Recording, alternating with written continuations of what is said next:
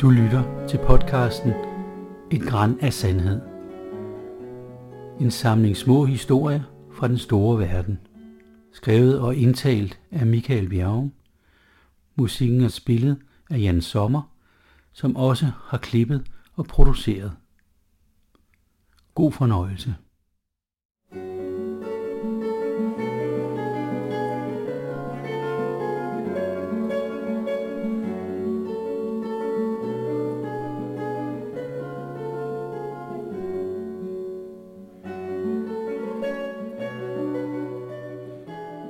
Alastair i Banyos.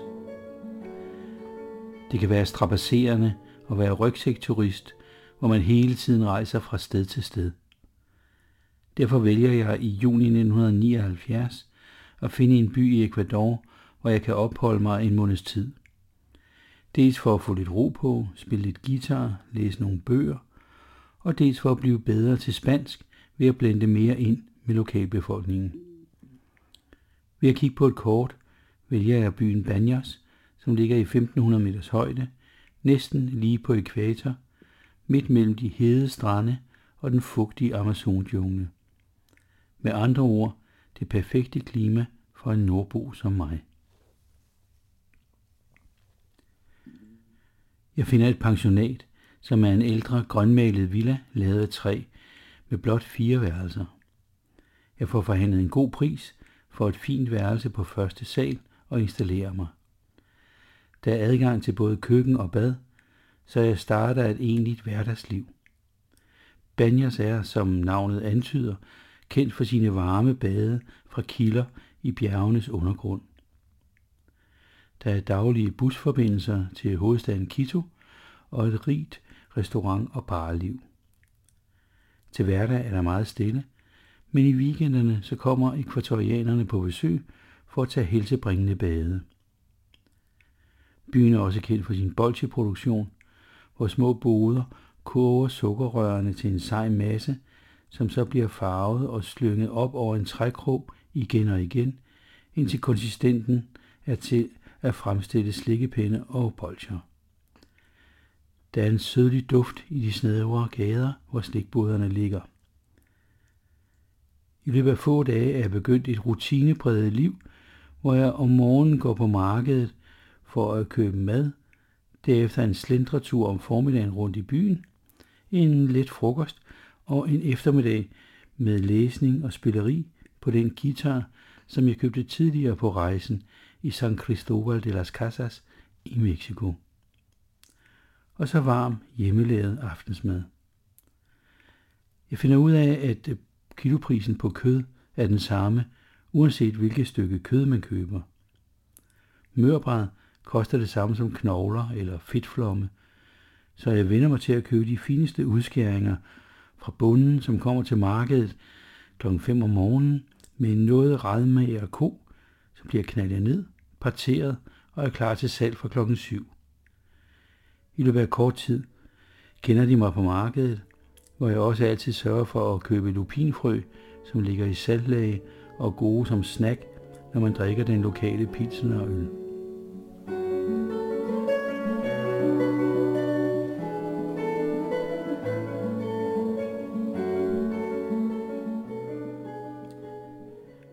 Efter en uges tid flytter en australier ind på naboværelset. Alastair hedder han. Vi finder hurtigt ud af, at vi svinger sammen og begynder at tilbringe tid sammen. Han er en gut midt i 20'erne, spinkel af bygning, bærer briller og ligner lidt Eric Clapton. Han fortæller, at han er rejst fra Vancouver i Canada og på vej til Ildlandet i det sydlige Argentina. Han regner med, at hele rejsen kommer til at tage et års tid. Vores yndlingsret på de lokale restauranter er kui, som er marsvin, altså de små knævere, som nogen i Danmark har som kæledyr.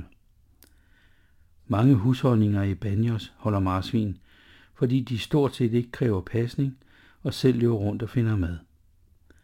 Og så ender de, efter at være blevet dræbt, flået og renset, på de store åbne griller, der står uden for de fleste restauranter. Smagen er delikat, lidt som kylling, og det sprøde skind fra stejningen over kul giver mindelse om flæskesvær. Og duften af stegt kød fylder røgen, der svæver mellem de udrangerede træhuse. Ofte, når vi går hjem fra restaurant om aftenen, drejer vi en tur forbi kirkegården, som ligger på en skråning op ad bjerget, hvor der er udsigt over dalen og byen. Herfra er der ikke langt hjem til pensionatet. Alastair og jeg bytter bøger, som vi har fået undervejs på rejsen fra de forskellige pensionater, der specialiserer sig i at servicere fattige gringoer på rejse gennem kontinentet. Når man har læst en bog, så sætter man den på en hylde, så andre kan få glæde af den, og kan sig selv tage en anden bog. Jeg låner to bøger af Alastair, som han ikke vil af med, fordi de betyder meget for ham. De er begge af den amerikanske forfatter Carlos Castaneda og har titlerne Don Juans lærer og En anden virkelighed. De handler om mødet med en shaman i Mexico, som lærer lærlingen om bevidsthedsudvidelse og om, hvordan der kan være flere forskellige slags virkeligheder. På en af vores lange gåture ud af byen, langs floden, på vej mod junglen, stopper han et sted ved et lille vandfald og peger, mens han siger, det er sådan et sted, som kunne være en helt anden virkelighed. Jeg kan godt se, at landskabet er pænt, men fornemmer ikke noget overnaturligt. Efter en uges tid bemærker jeg, at Alastair har hængt nogle planter op på en snor inde på sit værelse. De ligner sådan nogle lange, tynde champignoner. Jeg spørger ind til det. Han forklarer, at han selv går og samler psilocybinsvampe, ligesom i Castaneders bøger. Jeg har selv øh, røget marihuana, men jeg har ikke nogen erfaringer med psykedeliske stoffer, og er faktisk nervøs over udsigten til at kunne tabe kontrollen over mig selv fuldstændig. Alastair beroliger mig og siger, at han har fået nogle tips fra en kanadier, han mødte i Mexico, og han har helt tjek på, hvad han gør. Han viser mig planterne og regner med, at de skal tørre en uges tid, inden han så kan ryge dem. Han spørger, om jeg vil være med. Men jeg har hørt for mange historier om dårlige trips med mærkelige stoffer, så jeg siger, at det har jeg ikke lyst til. En morgen, nogle dage efter, kan jeg ikke finde Alastair. Vi plejer at sidde og hænge over noget ristet brød og en 3-4 kopper kaffe, men ikke den dag. Jeg banker på døren til hans værelse og går ind, men der er ingen Alastair. Til gengæld bemærker jeg, at de tørrede svampe ikke længere hænger på snoren ved vinduet. Jeg bliver lidt bekymret, for det er tydeligt, at Alastair nu mener tiden er inde til at ryge de euforiserende svampe. Jeg kommer i tanke om det lille vandfald, hvor han fortalte om den anden virkelighed, og beslutter mig for at gå derud. Jeg fylder nogle små vandflasker og begiver mig østover ud af byen.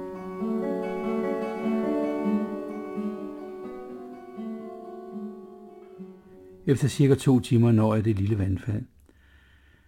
På vejen har jeg mødt et par bønder og spurgt, om de har lagt mærke til en gringo med briller, men de har ikke set andre den her formiddag. Jeg går rundt i terrænet, men der er ingen tegn på at der er nogen steder. Jeg drikker noget vand og begiver mig hjemad. Lige efter frokost er jeg tilbage ved pensionatet, og der er stadig ingen australier nogen steder. Jeg tænker, at han måske er gået i de kommunale bade, eller måske gået på værtshus, så eftermiddagen går med at afsøge de forskellige steder, hvor jeg ved, at alle der tidligere har været, men uden held. Da solen er ved at gå ned, går jeg op på kirkegården, og her, i det fjerneste hjørne, finder jeg Alastair. Han ligger, som om han sover. Jeg klapper ham på kinden og kalder hans navn. Der går meget lang tid, inden han endelig slår øjnene op. Og hvilke øjne? De er store som tekopper, som H.C. Andersen ville have sagt. Han er fuldstændig desorienteret, og jeg er ikke sikker på, at han genkender mig. Jeg lægger mig ved siden af ham og begynder at synge nogle sange, på samme måde som vuggeviser til et lille barn. Jeg aner ikke, hvorfor jeg gør det, men tænker, at det er den eneste måde at skabe noget kommunikation. Solen går ned, det bliver mørkt, og jeg kan mærke kulden komme op fra jorden. Det lykkes mig at få alle der på benene og slæbt hjem. Hans ben bevæger sig som en mekanisk dukke, mens jeg har armen om hans skulder og støtter ham. Da vi når hjem til pensionatet, lægger jeg ham i hans seng, og han begynder at hulke. Først stille og med tårer ned ad begge kinder, senere med nogle mærkelige, dyreagtige lyde, der kommer helt ned fra struben. Jeg lægger mig i sengen tæt ved ham og småstakker og synger. Jeg kan se halvmånen lyse gennem vinduet og falder på et tidspunkt i søvn. Morgensolen vækker mig, og jeg ser, at Alistair nu sover tungt. Jeg lister op, går i køkkenet og får lavet noget kaffe. De kommende timer ser jeg ofte ind til ham, omkring frokost slår han øjnene op, og denne gang er de mere normale. Jeg giver ham hans briller, og han fortæller om et gruopvækkende mareridt, han har oplevet. Mens han fortæller, begynder tårerne igen at løbe ned hans kinder, og han siger, at han aldrig i sit liv har været så bange. Han troede, at hans liv var slut, og det var derfor, han valgte at lægge sig på kirkegården. Han gentager igen og igen. You fucking saved my life. You fucking saved my life. De følgende dage sover Alistair meget, og han nægter at drikke øl eller noget som helst med alkohol. Det er som om han forsøger at glemme oplevelsen, og han vil ikke mere fortælle om sit trip med svampene. Han beslutter sig for at rejse videre sydpå til Peru, og jeg giver ham en ordentlig farvelkrammer ved busstationen, før vi vinker farvel til hinanden.